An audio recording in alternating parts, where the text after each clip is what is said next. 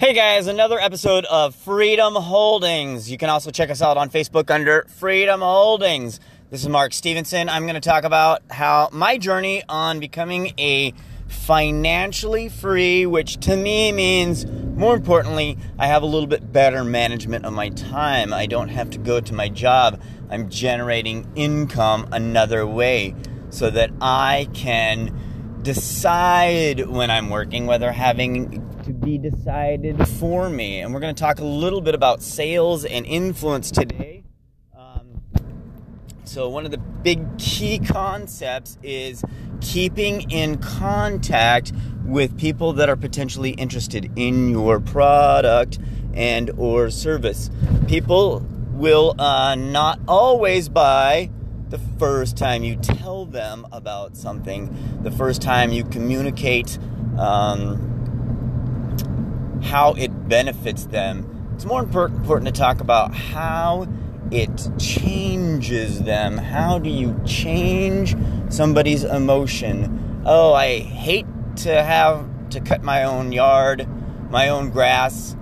Um, how do I change to where now I'm charging you some money? I cut the grass for you. You can go enjoy your Saturday. So it's about how they're you change the person. You got to talk about how it will change them, how it will emotionally change them, or how they have a potential of making more money in the future. There's got to be some sort of benefit or change in that person for them to understand that that is going to benefit them. And um, you need to be able to contact people more than once and a lot of times in different formats. So the more times you can hit them in different formats, being on some for, sort of platform like Facebook, some sort of form uh, platform like Instagram, Snapchat, any of the social medias, uh, LinkedIn if it's business related.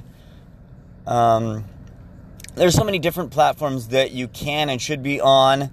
Uh, and the more that you can get better at those and start getting your information out in more formats, um, you're trying to hit people early and often. So before they've made their buying decision, before their problem has been solved, you want to be getting in contact with those people and you want to keep, keep providing them value. So let's say that you are a real estate agent. Um, you don't want to wait till the last minute to contact somebody who might be considering selling their house. So, as a listing agent, you're going to make more money the more houses that you sell. And so, the more people that you can get into the fold and start providing them value as early and often as you can. Uh, and also, if you can collect their email and start sending some sort of email sequence to them that provides them value.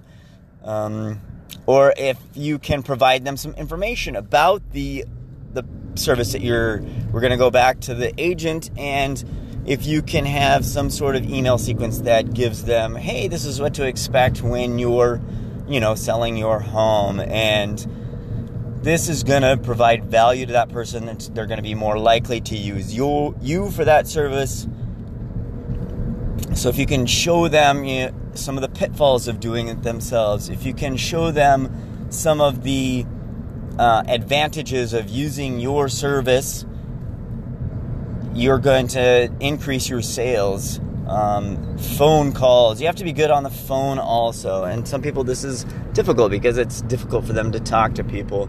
But you have to get comfortable in talking about your product, your service, how it benefits the other person, how it will make their life easier. You also got to agitate a little bit of the, whatever that problem is hey, if you ever find yourself where you've lost your job, or not lost your job, but you're changing jobs and you need to sell your house, um, the smoothest transition will be blah, blah, blah, me selling your house. Um, so these are my thoughts today. We're going to go a little bit more into sales a little bit, and uh, you guys have a great day.